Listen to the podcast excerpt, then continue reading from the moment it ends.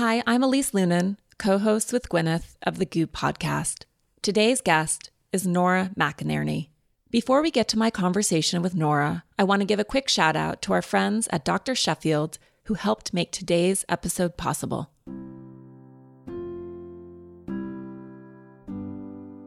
Yes, we know, brushing our teeth is important, even though my kids don't quite believe me yet. It matters what kind of toothbrush you have, and it really matters what kind of toothpaste you're using. Dr. Sheffield invented and started making toothpaste in the 1870s. He was the first one to put it in a tube. Today, Dr. Sheffield's certified natural toothpaste is SLS free and made without harmful bleaching agents, fluoride, or artificial preservatives. It's also certified by the Natural Products Association. But that doesn't mean you have to sacrifice taste or texture. Their toothpaste comes in eight different flavors, including ones for kids like strawberry banana, mixed berry, and chocolate. I'm learning with my boys that toothpaste flavor is a major selling point. To learn more about Dr. Sheffield's certified natural toothpaste, head to drsheffieldsnaturals.com. It's also available at any major retailer like CVS and Walgreens.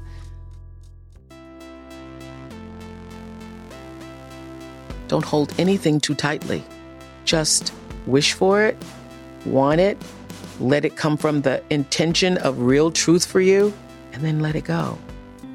For me, our soul is like it's unbound, it's limitless, but we will use words to limit ourselves. When people stop believing that somebody's got your back or Superman's coming, we turn to ourselves, and that's where you become empowered courageous participation attracts positive things. I'm Gwyneth Paltrow. This is the Goop Podcast, bringing together thought leaders, culture changers, creatives, founders and CEOs, scientists, doctors, healers, and seekers, here to start conversations. Because simply asking questions and listening has the power to change the way we see the world. Today is no exception. I'll let Elise fill you in on her extraordinary guest. All right, over to Elise. Nora McInerny is the host of the podcast Terrible, Thanks for Asking, and she's also the author of a series of memoirs, It's Okay to Laugh and No Happy Endings. Most recently, she published The Hot Young Widows Club in association with TED. If you missed her incredible TED Talk, it's worth a listen as she explores how uncomfortable we are as a society with the grieving process. And Nora is expert in grief. Nora miscarried her second child, lost her father to cancer, and then her husband to cancer, all in the span of six weeks. Her late husband, Aaron, was only 35 when he died. Her grief and the processing of it became the subject of her life. She started a support group called the Hot Young Widows Club and started writing. And thank God, because she's a necessary and often hilarious voice in the hard stuff of life.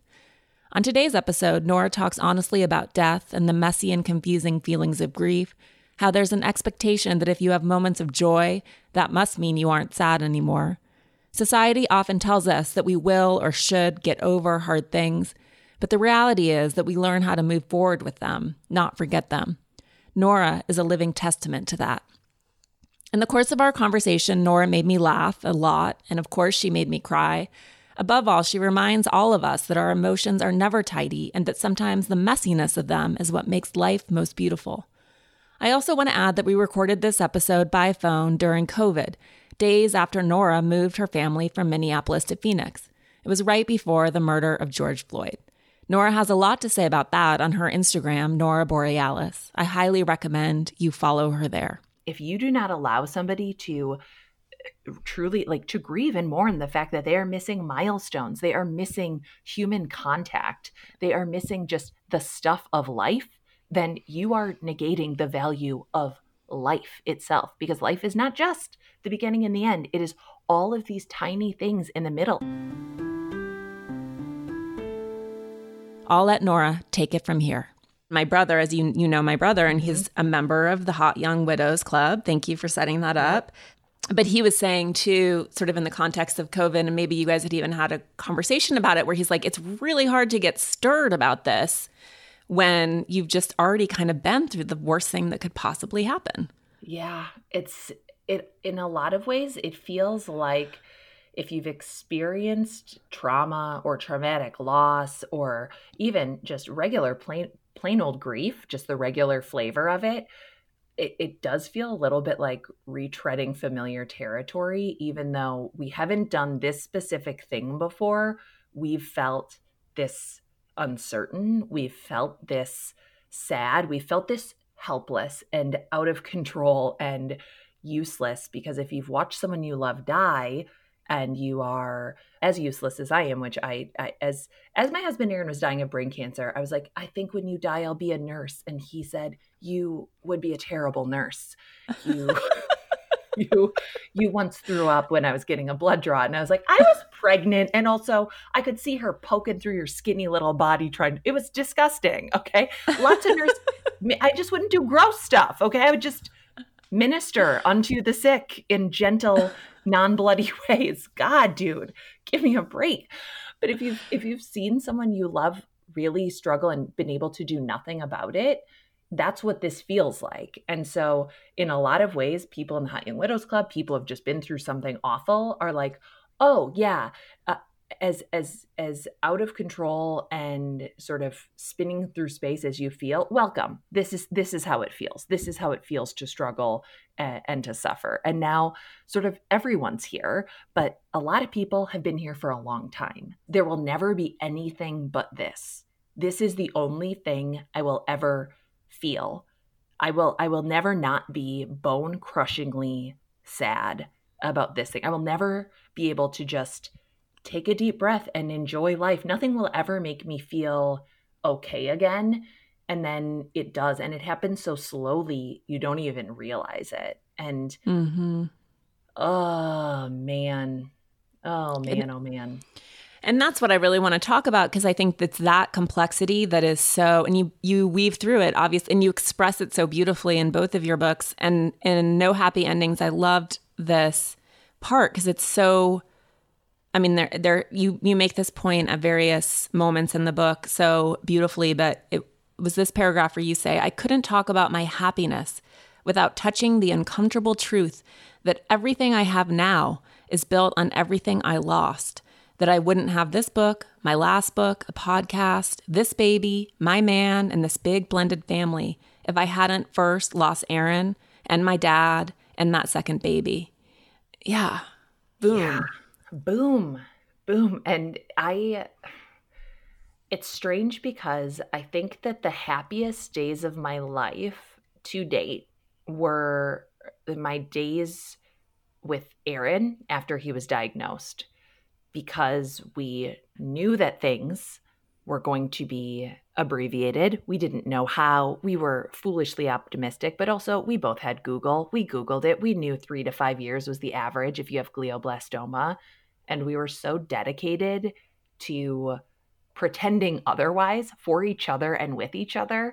We sat in his oncologist's office that first big meeting and we're like, okay, first things first, never give us a you know and this is also this is a little bit Grey's Anatomy speak. We don't want like a a prognosis. We don't want to hear, "Oh, you have X amount to live." We just want to be able to live and that is what we did. And it felt so uncomplicated, which is so strange to say, but it felt uncomplicated because we had each other and we that was the most important thing and then we had Ralph our son together and and and this little unit of ours was the most important thing. And then I lost Aaron and first i lost our, our second pregnancy which is you know my last chance at giving ralph what i thought was my last chance at giving ralph a sibling. And when i met matthew it felt like happiness could never be uncomplicated. And mm. it could never be untinged with that that element of of loss and part of it was it did feel like you know, ill-gotten gains. Like it felt like something I stole off the back of a truck. Like can you are you allowed to be happy? Can I can I stand here and say, "Look at this beautiful life I have," and not acknowledge that that it came from loss and and you can. It's just that I had this sense that it and I don't know if this is just the way that I was sort of what what messages about happiness that I absorbed that let me believe that it was all transactional that if I felt happy like what had i traded for it had i mm. you know had i taken my my my husband aaron and traded him in been like okay well he will die and i will i will take this this new husband and i will oh he comes with two kids that's great okay we'll also rescue a dog oops i'm pregnant we'll have that baby and oh look now we need a minivan that's not how it happened but i could not i the worst part of me is is this feeling that I that I didn't deserve it and and that I had in some way gotten a better deal than I deserved because Aaron mm. died. Like he died. He didn't get shit. Okay? like he he lost big time and I live without him, but I'm still alive and a part of me still believe that life should be fair. It should be fair. And if anyone out of the two of us should die of brain cancer, it should be the person who is known to get into verbal altercations in the Target parking lot, not the person who was easily, you know, I'm like, are you not going to return that cart? Okay. All right. That's a choice. and honestly, I do uh. that mostly at Costco because that's where the biggest offenders are. But, but oh, my happy place. Mm, oh my god, I love uh, I love deals. I love bulk. Nothing makes me feel safer than four four boxes of Cheerios taped together. I, oh. I every day I'm like, do you think that this is the day I can go back to Costco? And uh-huh. um, my husband's like, just go. I don't want to talk about Costco anymore. It's interesting that you say transactional. I also think that there's this this idea we're so binary, right? And so there's this idea that you can't concurrently have emotions or that things must be it's like here's my happy phase. Now here's my sad phase. Now i'm gonna get over and i loved your right. ted talk about this. I'm gonna get over my dead husband and like compartmentalize that and put that's in the past. But that where it's it's this continual wash. And when peter my you know my brother's mm-hmm. husband died when we got back to new york because he died in san francisco suddenly. And we flew to New York the next day and we went to be with friends they're they're good friends and it was like the it was such a roller coaster as i'm sure you can imagine it was like mm-hmm. we were laughing hysterically and then people were sobbing and then you're just moving through it all simultaneously in a way that is never tidy and we like to pretend like emotions are tidy and that there are maybe four of them when in reality like you can be feeling 8,000 things at the same time and we're really bad at parsing that or allowing it, allowing it without judgment of ourselves and each other. And so I thought, like this passage too. Sorry, I'm just going to read your oh, oh memoirs oh, to it. you. There was a version of me that thought loving another person would somehow diminish the love I still felt for Aaron. A version of me that thought that if I was happy, I must not be sad anymore. And if I wasn't sad anymore, then I guess I didn't love Aaron as much as I said I did. And like there's so much of that, right? Like that, not even posturing, but this sort of protection of meaning that we feel like we need to do for ourselves and for other people. It's a performance. It is a performance. And we all want to get a we all want to get a good review at it. And what does a good griever look like?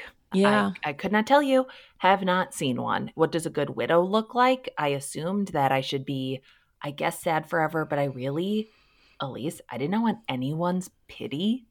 And I was mm. getting so much of it that I decided real quick that was unpalatable for me, that that I could not handle people's pity. And so I would give them whatever version of me would just make them treat me like uh, like a person. And so I had maybe two or three friends who I could be absolutely honest with, but the vast majority of people in my life, including many good friends and including much of my family, I I was honestly, I never considered myself an actress, but maybe I should try it because it turns out they all believed me. And they were like, Nora's doing amazing. Have you seen her? Also, somebody said, You will get, you'll get over this and you'll move on. And I was like, That's, that seems sudden. And then also, yet another person told me, Don't worry, great. You're still pretty. Wow. So you'll find someone else. I was like, great. That's here? Like, is it you? Or what are we? Is this? I also could not read I could not read male attention at all, by the way. I thought literally everyone was in love with me after Aaron died. But the point that I was getting at was that I, I just had never seen somebody grieve and I did not know the depth of grief. I did not know how physical grief was. I did not know that I was having, I mean, I knew I was having migraines. I knew I couldn't sleep. I knew I was extremely erratic, extremely angry, also then in complete denial, which I also would have said that at least that's crazy. I, I won't deny my husband's dead. I was there.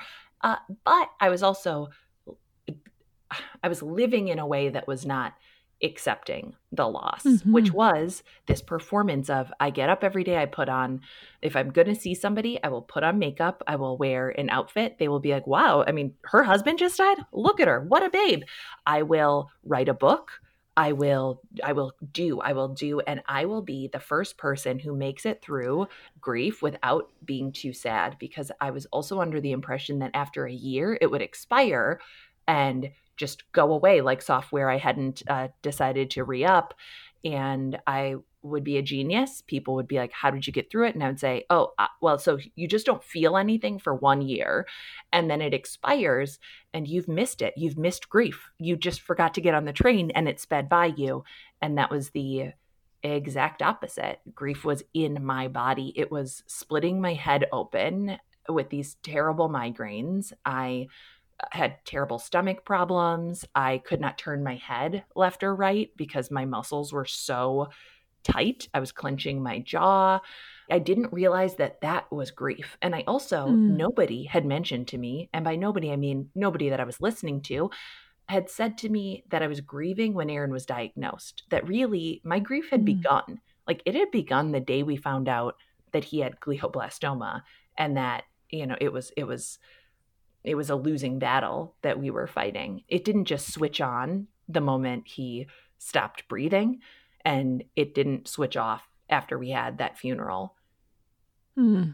No, absolutely. And it's it's has to be reckoned with. I did an Instagram live this weekend with Laura Day, who's an incredible intuitive, but she's also a medium, although she mm. likes to oh, God, trivialize that part of her skill set. And she told this story which I thought was so beautiful. So she has, since she was born, seen dead people, and she attributes it to a, a ton of trauma and just something being, you know, wrong with her brain that she's able to perceive them. Like most intuitive, she thinks that we all have the capacity to some extent.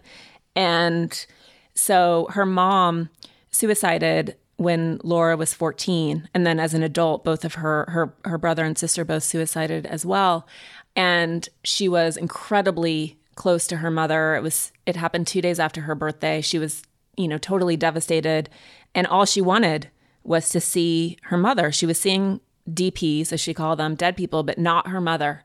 And just felt so so, you know, extra betrayed and and law and you know, abandoned. And she said that 5 years later she was with her what would become the man who would become her first husband and they were driving across the country in sort of an RV equivalent and she was really happy and she looked over at him and her mother was there mm-hmm. and she was like mom you know where have you been like i have been desperate for you and she was like I, w- I knew i couldn't come to you until you had grieved mm. and I thought that was, it just made me cry. I thought it was so beautiful and so true because I think you have to grapple with it, right? You have to wrestle it sort of to the ground. It doesn't mean that you admonish, it doesn't go away, but you have to, you have to do it. It has to happen before you can learn how to live with it in a sustainable way. And I don't know, I just was, I thought that was so stunning. And, and like you, it, it was imperceptible to her that she had managed to get to a, a place where she could then re-engage with her dead mother without clinging to her. Oh. So it's not beautiful. Yeah, it's so beautiful. Also, I believe in that stuff majorly. And I I had this dream the other night. I so rarely get to dream about Aaron or my dad, who died right around the same time as each other. And right before Aaron died, I dreamed of my father, who was always doing a crossword puzzle in front of us like eh, he had he, he had hearing troubles, but also he just was very overwhelmed by all of his children together, and that was that was he just liked to be of the group but not in the group, and we were up at a, a cabin which also he never came as a child because he was like, uh, I spent enough time, you know, in the wild in Vietnam. I don't really need to do it recreationally. And we are like, good point, sir. We'll go alone with our mom. And he was out on a the screened in porch, and none of us could get his attention. And we were like, there's dad, there's dad. And he had already died at this point, and Aaron was still alive. And Aaron walked up to the screened in porch, tapped on the screen, and my dad waved him in, and Aaron went in. And then I woke up. And I remember thinking, like looking over at Aaron when I woke up and being like, you're going to be okay.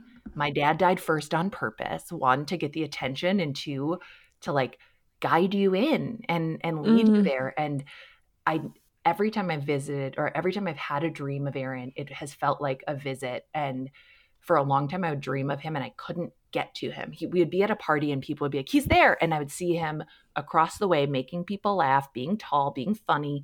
And as soon as I got to where he was, he would disappear. And two nights ago, I I dreamed of him and he was he was back, like he was alive and he was in the hospital and I, I rushed there and I was like, why didn't you tell me? Why didn't you tell me you were here? I I got married. I, I, I was like, oh shit.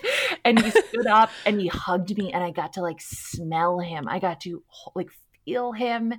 And then we went around Minneapolis and we we went to places we liked. And I was like, you have to meet like you have to meet my family and he was like oh i know them and you did a really good job norn. And he called me nornia chronicles of nornia. I'd never had a nickname when i met him. I was like nora is not a nicknameable name and he was like i can make one up. And uh, and nornia it was. And he said that to me like he said you did a good job. You did a really good job norn. And i woke up yesterday and i felt so good. Like i like looked at my whole family and was like I did do a good job. And he wasn't I thought he would be mad at me. I was like, "Oh no, oh shit, I got married. I like I didn't know you were coming back." oh, awkward. And and that also that plays into that same insecurity we were talking about, which is like, well, who would you choose? And yeah. it wasn't a choice, and it never will be. It never will be. Don't you think he probably sent you Matthew? I, I 100% think he sent me Matthew. Matthew and Aaron are so different and so sweet and so there there's so much similarity in the way that they love people. But Aaron was a one man party but not in an obnoxious way. If you if you showed up and you didn't know anybody he would bring you in you suddenly feel comfortable and i've i've never i'd never been comfortable in a situation in my entire life. I didn't go to a party in college the first night i was there because i had not gotten an invitation from the homeowner. Uh, i didn't know i didn't know you could just go to a party so i stayed home and watched legally blonde which was the only dvd i owned and i really thought college was just going to be watching dvds with your friends. I was disappointed. And Matthew is uh, so shy. He is a human turtle and yet the two of them they they were in like concentric circles in Minneapolis at the same time. So one of Aaron's favorite bands is comprised of or I, I just realized that that's somebody on Twitter taught me that's not how you say it. So comprises, who cares? One of Aaron's favorite bands that I've obviously never heard of. And he was like, Oh, do you like Cadillac Blindside? And I was like, Oh, yes, I will Google that when I get home. That's Matthew's friends. So all these shows that Aaron was at, Matthew was there. Like Aaron mm. loved all these bands that Matthew was like adjacent to or like that he would also play at these shows in Minneapolis and I met I met Matthew because of my friend Mo, co-founder of the Hot Young Widows Club, and we were having one of those. Did you want to hear this story? I don't know why I'm just telling you this whole story. No, I, I love I could listen to you tell any story, please. I think that Aaron did send me Matthew, and through Mo, Mo and I would have never become friends in a million years. We did not frequent the same circles. She looks like John Bon Jovi in the 80s, super hot. I look on a good day like like a I, I could be a Land's End model if given the chance. Aaron was a huge fan fan of Mo's husband, Andy, who is in a band in Minneapolis and Andy suicided, and first he was missing and I came home from Mm. work because I was still working up until the very end with Aaron. And Aaron was crying in bed. And I thought, oh God, what happened? And he was so sad because Andy Richardson was missing. And Andy has a kid, Andy has a wife. And Aaron was sad for this man, but he was really thinking, I think looking back, like, oh God, this is what Nora and will, Ralph will go through. And so uh, when we when everybody found out that Andy was dead, there was a fundraiser and Aaron, you know, wanted to put a bunch of money in it. And I was like, we don't really have any, but okay. And I think he was just seeing like, oh God, I hope our community comes through for Nora the way people are coming through for Mo. And I, I he just had a lot of sadness about that. And eventually Mo introduced me to Matthew and I was not in, it was about a year after Aaron died. I was not uh, looking, I did not want to date anyone like ever again. I didn't want to fall in love. I wanted to Yeah. maybe one day have sex with somebody, possibly, but mostly I just wanted somebody to like, uh, like, change light bulbs which i was capable of i'd been doing on my own for uh, forever but can't someone else uh, kill these centipedes for me can't somebody else just you know uh, shovel i don't want to shovel anymore uh and i met this guy and i was like oh he's been through something like he's been through something i don't know what it is just Oh. all these things always felt like they were leading us towards each other and I, I don't know i now that I look at when I look at the son I had with Matthew and the son I had with Aaron, it is like watching my two husbands hang out. And Ralph, who I had with Aaron, is the entertainer. He is the leader. He, you know, he's he's so funny. And um, our baby, who we call baby, he is going to be an insufferable adult male for that reason.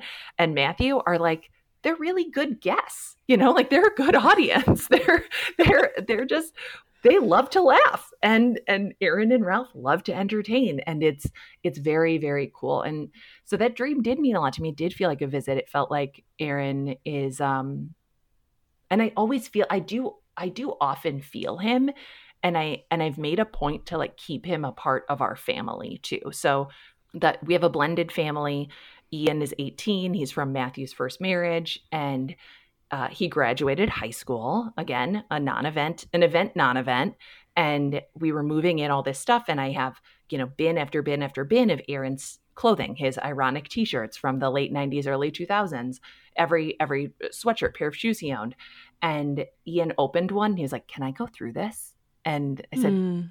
yeah, actually, like this is what I'm saving it for. And he picked out some of Aaron's favorite stuff and was like, Do you think I could wear these? And I was like, Oh my God, yes, yes. Don't let them rot in these, in these, you know, uh, giant Tupperwares. Like, wear them. And he walked in today wearing one of them and just like, my heart, I'm just so happy about that. I'm so happy about Yeah. that.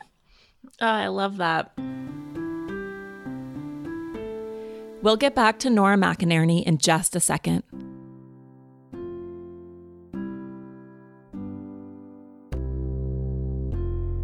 Our editorial and product development teams like to stay in the know when it comes to which clean products are best. And at home, I try to prioritize ways I can further detox and clean things up. Dr. Sheffield's certified natural toothpaste contains no synthetic detergents, foaming agents, harmful bleaching agents, or artificial preservatives. It's also certified by the Natural Products Association. And fun fact their toothpaste formula is still made from Dr. Sheffield's original notebooks and recipes from the 1870s. On the same site, Dr. Sheffield invented toothpaste. They don't sacrifice taste or texture. It comes in eight different flavors, including natural peppermint, cinnamon, sensitive care, and extra whitening. To learn more about Dr. Sheffield's certified natural toothpaste, head to drsheffieldsnaturals.com. It's also available at any major retailer like CVS or Walgreens. I am not what you would call a from scratch baker, and our food editor Caitlin tells me that's okay. So I appreciate companies that take some of the work out of preparing good food, and I like products that both my kids and I can enjoy. Simple Mills makes everything from crackers, cookies, and snack bars to baking mixes and pancake mixes and frostings, and they're made from only simple whole food ingredients and nothing artificial. All Simple Mills products are non GMO and naturally free of grains, gluten, and soy, and the number one ingredient in each of their products is always something nutrient dense, like nuts or seeds. so it's a little easier to follow that 80 20 rule. Simple Mills makes nine different baking mixes, including artisan bread, pancakes and waffles, muffin mixes, brownies, pizza dough, and more. The number one ingredient in each of the mixes is almond flour, and they have less sugar than most other baking mixes. Another Simple Mills favorite of mine are their almond flour crackers, specifically the cheddar flavor. I'll admit, they're dangerous, but if you want to get a lot of steps in as you walk to your desk, to your kitchen, they might be your thing. I couldn't stop until I ate the whole box. From now through June 30th, use promo code GOOP15 for 15% off your order on simplemills.com while supplies last.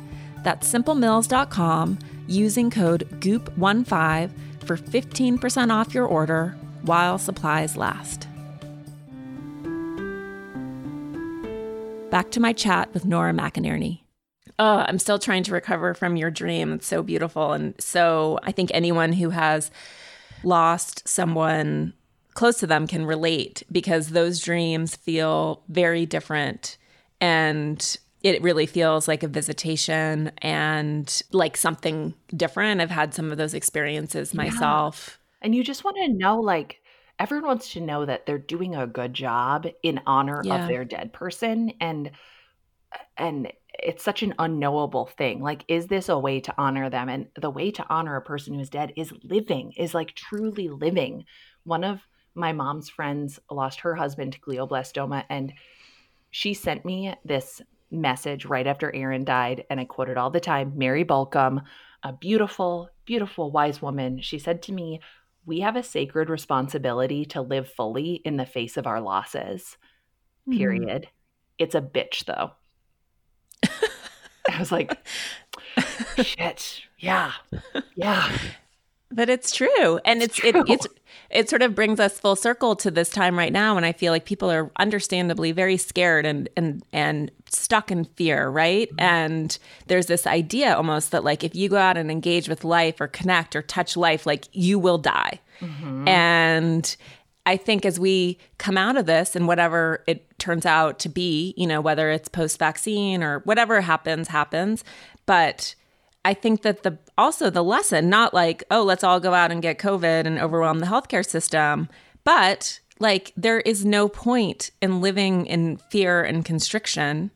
That is not not the idea. The idea is like, how do we engage, love? And it's scary, you know, as you know, as a mom, like when I had kids, everything changed, all the stakes change, right? Suddenly it's like, oh, I can't, I don't, I can't, I don't want to die and leave my kids. Or as you start to attach, right? Love, feel, everything is sort of ratcheted up in terms of it, the stakes. But that's also, you know, the, that's the biggest source of joy. So, it is. It's like the the the cost of you engaging with life is loss. Like is an yeah. absolute certainty that you will lose at some point. And I think that I see a lot of like um this happens right this happens in every kind of grief too, which is like comparing and being mm. like, "Oh, you're sad that you can't graduate." Well, you know, my this person's dead and it's like yes those those are both but if we say that the only thing that matters about life is that it begins and it ends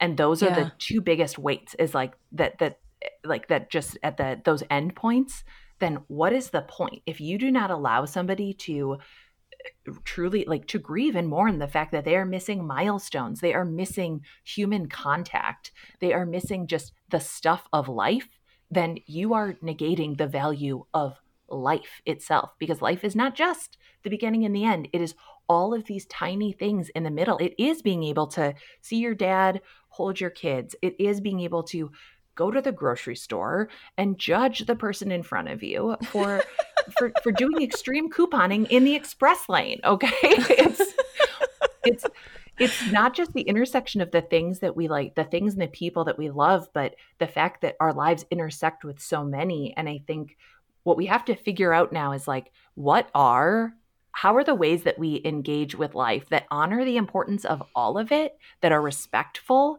to to uh, to all people around us and that also like foster connection and help us live fully in the face of this loss in the face of our fear in the face of something that is truly overwhelming and and frightening and it it can't all be zoom calls forever because mm-hmm. i am so tired of only seeing the front of someone's face yeah. that's true and i think that for all of us it's it's uh, acknowledging the messy and that it's never tidy and it's never neat and we're never going to say you know you talk about this at length in the book but we're never going to say precisely the right thing many of us are going to say the wrong thing. Um, but as you say, you may be the person who said the wrong thing, but that's better than being the one who says nothing at all. It's true. Um, and I think it's that. It's like sometimes we don't engage because we're uncomfortable, right? And I know you talk about sort of losing friends, like people who stood up for you at your wedding who couldn't be there when Aaron died and losing, you know, we just get so uncomfortable with the hard stuff in life and though and so i think we just assume that we don't you say i'm proud to have kept my eyes open when it would have been easier to look away. And i really think that that's what's required to live fully. It's to stay engaged. Yeah. And to know you're gonna fuck it up and make people uncomfortable but that absent that you're you're not really fully living. No and i felt I did feel obviously extremely angry about a lot of our, you know, friend relationships and some family relationships, but mostly I felt sad for them because they missed out. Like they really mm-hmm. did. They missed out. It's such a powerful thing to be able to show up for people in their in the really hard stuff. And I know in a time where I mean it is it has never been harder physically to show up. Showing up, by the way, uh, isn't is primarily not physical. Plenty of people show up to a funeral and are like, "Oh, I don't know, checking their phones, uh, uh, doing doing whatever, you know, like counting down the moments until they can like make eye contact with you and leave." It's yeah, like there's it has also never been easier for you to be to, to actually try to be emotionally present for somebody. And I don't mean that you have to sacrifice your own well being, burn yourself down to a nub, trying to keep everybody else around you okay. But you can you can show up for the people around you who are really struggling, people who have experienced loss, and say, I don't know what to say, and I'm so sorry. Yeah. Like you can do that. And you can also you can just say, This is terrible. This sucks. One gift that I think is always welcome is, you know, certainly one one common theme when someone has lost someone is like I don't want to bring the person up because I don't want to remind them that their dad died or their husband died, which is or their child died, which you know, you're oh you're there's never a moment when you're like, "Oh my god, I forgot." Like yeah, wait, I had what? a husband and he died. Like, wait. Aaron? When? but but I think the thing that you can offer people is stories. And oh my god yes an opportunity yeah an opportunity to talk and think about people who you love who you don't get to see. And you know that when peter died the number of stories of things that he had done or ways that he had touched people's lives or just funny drunken you know hilarity because they're not here to continue to make memories. Mm-hmm. and so there's a finite number of those in the world. And so the more you can add to someone's repository and show them parts of a person that you might not even even seen or known, oh. I think ah. that's the greatest gift. Truly, it's like it's like these people, every single person that you interact with ends up being a little horcrux for you and and and you like bits of versions of that person are stored in every person they ever met. And five years later, when I get a message from somebody who I don't even know, who went to high school with Aaron and they found a picture or they just remember a specific story and they give that to me, what a present. Like, yeah. what a gift. You do not have to bring up that, that the person died. We want to know that their life mattered. Like, you can bring mm-hmm. up their life and in fact, doing that is uh, just the most soothing thing that you could possibly do. I want all of those stories, and especially in those few, those first few months, I was ravenous. I read every email Aaron had had in his in his Google inbox. Was that a violation of his privacy? Probably. But you know what I found? I found that he kept a whole file on his computer and in Gmail of things that he was going to buy for me someday. Oh, I hope you bought Yeah. them all for yourself. I bought a lot of them. One of them arrived after he died, Elise. Mm. Like he had left a comment on this jeweler's Instagram way before the time that it, I mean, this is like 2014. Instagram was not the same. And he was like, Oh, I got to find my wife's ring size. And he had apparently, like, I don't know if he'd course, she figured it out and she sent it to me and it arrived on Christmas. And I wear it right next to my wedding ring with Matthew. Oh, I love that. Yeah. Like, I'm gonna cry. I know. And also he's he bought Taylor Swift tickets with his mom's American Express right before he died. And they showed up after he died and I was like, "Oh god." And also we bought each other the same present, a Wes Anderson book, and they both arrived. One I had ordered for him, one he had ordered for me. Merry Christmas. Now I have two Wes Anderson books. I love that. He's still giving to you. Gift of the Magi. Oh my god. Well, the other part of your book, both books really, which are, you know, hilarious. And I think, you know, you've managed to find two amazing men to love and marry, which for a lot of people is, you know, a feat. A lot of, mm. you know, my friends are struggling to find even one person that they deem worthy. Can you talk a little bit? I love sort of all of the things that you say about love and what it really is and how it's not born out of persistence or weed and alcohol. Yeah. But like, because I, I, my experience was similar to you with my husband, where I was like, oh, this is just happening. Yeah. Like, I'm not persuading him. I'm not courting Yeah. him. It's just, it's just done. it's just done. It's just like the act of deciding on each other and then making that choice over and over. And I feel like I I don't know what I thought love was, but I was I was like that little bird and Are You My Mother? But I, I was like, Are you my boyfriend? It was like, No, I'm a dirt bag. I'm not your boyfriend. I've told you that to your face. And I'm like, Yeah, but mm, I think that you're just like playing hard to get. And then I met Aaron and it was so easy and it was as annoying as all of uh, you know as I do you know I know exactly how annoying this sounds Elise. We're like, "Oh my god, I just found him." Like he was just laying there uh, like a like a, a dollar bill on the sidewalk and I picked him up, which is kind of how it happened. And yeah, it happened when I was not really looking and my 20s were bruising. They were awful and I and I can't even I was so sad and I remember walking home from work in Minneapolis down to my apartment and I was calling my best friend Dave Gilmore and he was like you should be sad. You should be tired. He's like you've been he's like if you weren't sad and tired I'd be so worried about you. Like he's like you you have you've had terrible experiences. Like what's wrong with like what are you doing? And Aaron was so uncomplicated and he just liked me and he was nice to me and he did nice things for me right away. And I was like, what's wrong with this guy? And I remember asking him one night, I was like, so are you like sleeping with anyone else? And he, his, he almost like fell off of his, he was like, what? Oh my God. Why would you ask that? I was like, oh, because I'm supposed to ask like, like I don't care, but I would obviously like deeply care. He's like, I like you. Like we like each other. Like we've, he's like, you're my girlfriend. And I was like, oh, he's like, aren't right? And I was like, no, yeah, no, totally, totally. but like he, he, he operated on such a different plane than I did that, that I sounded crazy to him. And I think that that kind of love, that kind of love let me be happy. Let me, you can't, Well, it's not You can performative. Again, you're not, trying. Yeah. Yeah. And I and he liked things about me that I didn't even know were likable. He liked that I was funny. Most boys did not love that. Um, they're like, I'm the funny one. And I was like, but you never make me laugh. Okay. And he liked that I wrote. He read my writing, which was bananas to me. And he just liked he liked me. It was bonkers. And because of that, I felt after he died that I would I would honestly have been okay. I would be okay for the rest of my life. I know he died when I was 31.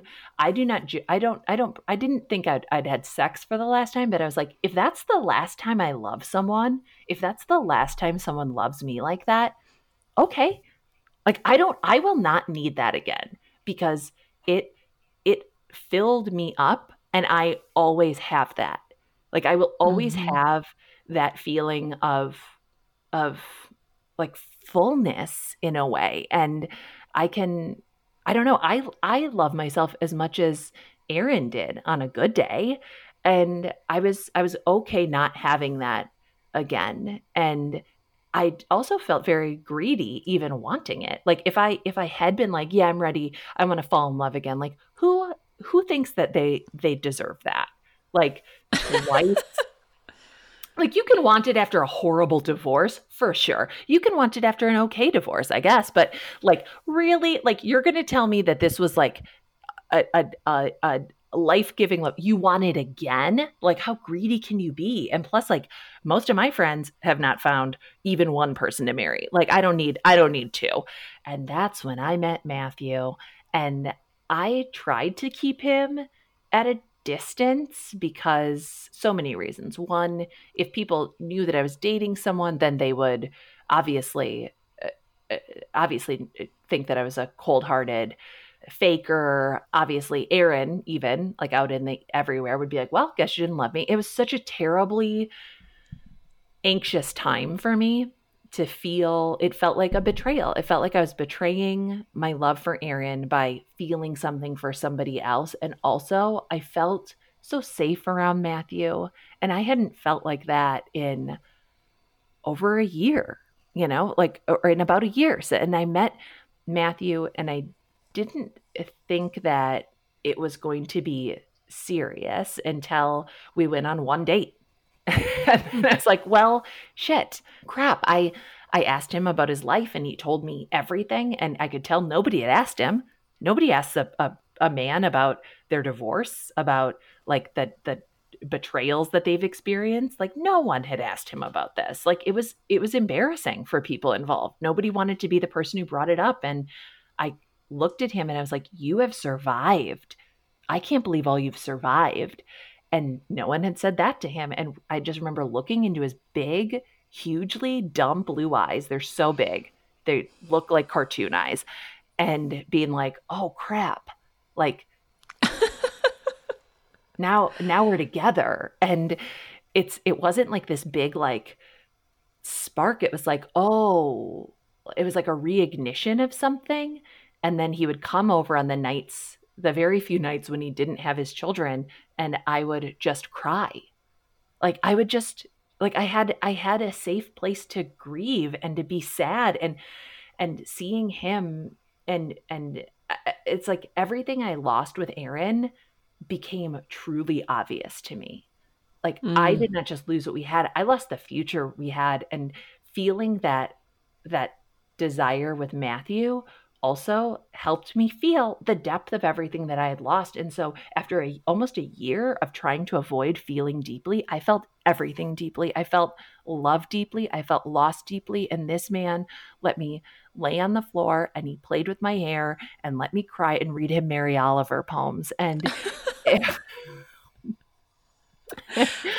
I mean, it's like this man's coming over not for like some hot, he's coming over for some hot tears. and, well, and I love the ah. the name of the chapter where you're like, I can't remember. It's like how to date a dad or why everyone should yeah, date a dad. Date and a dad. You talk, date a dad because you talk dad. about this fantasy that we all have that we are untarnished and we're going to meet someone who's untarnished and yes. grow this life together. And that's obviously a total fallacy. We're all no. secondhand goods by the yes. time we're 18. Yes. But, but that, like, if we can lean into that, there's a lot of treasure there and you benefit from people who have experienced hard things. Yes. And if you are a person who grew up in the millennium where like all media and major drama was like about like exes and, you know, really like dig deep into 90s pop culture. There's a lot of like, you know, like what's going on with your ex? And like we're just sort of taught to be very jealous, you know, or mm-hmm like as if it all can be quantified and if you spent a little bit of your love on somebody else before like well how much did you spend? And is there enough left over for me? And i have a lot of appreciation for everything that matthew went through like a lot of appreciation for it. And i think there's a lot to be said about building a relationship with somebody where they are not the center of your universe. And we will never mm-hmm. ever be that for each other because we have kids and we've we've we've already been through it. We are not that dumb to think, "Oh, I will get everything in my life from you. Just you. That's all we need." It's mm. plus like a dad any parent, really date a divorced person. I think I can't rec or honestly a widow very also a very good because they've been through something and you need somebody who has like one processed it in a healthy way it's uh if they're upfront about everything that they've been through like that is something that you grow from that is a place that you like both you know step off from together and like because of everything that Matthew went through, he's not like people are always so concerned. Like, is he threatened by Aaron? I'm like, yeah, he's very he's very threatened by like a tall, skinny dead man. You know, he's he just if Aaron were here, they'd have the weakest little emo boy fight you would ever see. so much glaring. No, it's like he loves Aaron. Like and and he loves me. I'm sitting in Aaron's mom's neighbor's house. Um and today Matthew came over to Aaron's mom's house and they hug and Aaron's mom and Matthew's mom and my mom are all friends and sometimes they have lunch and they don't invite me. We're all a part of the same thing. And mm-hmm. I I really love that. That is not something I would have imagined. No little girl like is is laying in her no little 13 year olds laying in bed being like so first i'll meet someone then he'll die then i'll meet someone who's divorced and i'll get to be like a stepmom and then also it's like it, it it does not have the makings of a of a fairy tale but fairy tales are, boring and also if you read the originals extremely dark. Extremely extremely dark, dark. and with no happy ending whatsoever. No happiness period For more on Nora McInerny and to listen to her podcast, Terrible, Thanks for Asking, head to noraborealis.com. That's N O R A B O R E A L I S. And pick up a copy of No Happy Endings, It's Okay to Laugh, and The Hot Young Widows Club. That's it for today's episode. If you have a chance, please rate and review. Hit subscribe to keep up with new episodes and pass it along to a friend. Thanks again for joining. I hope you'll come back for more. And in the meantime, you can check out goop.com slash the podcast.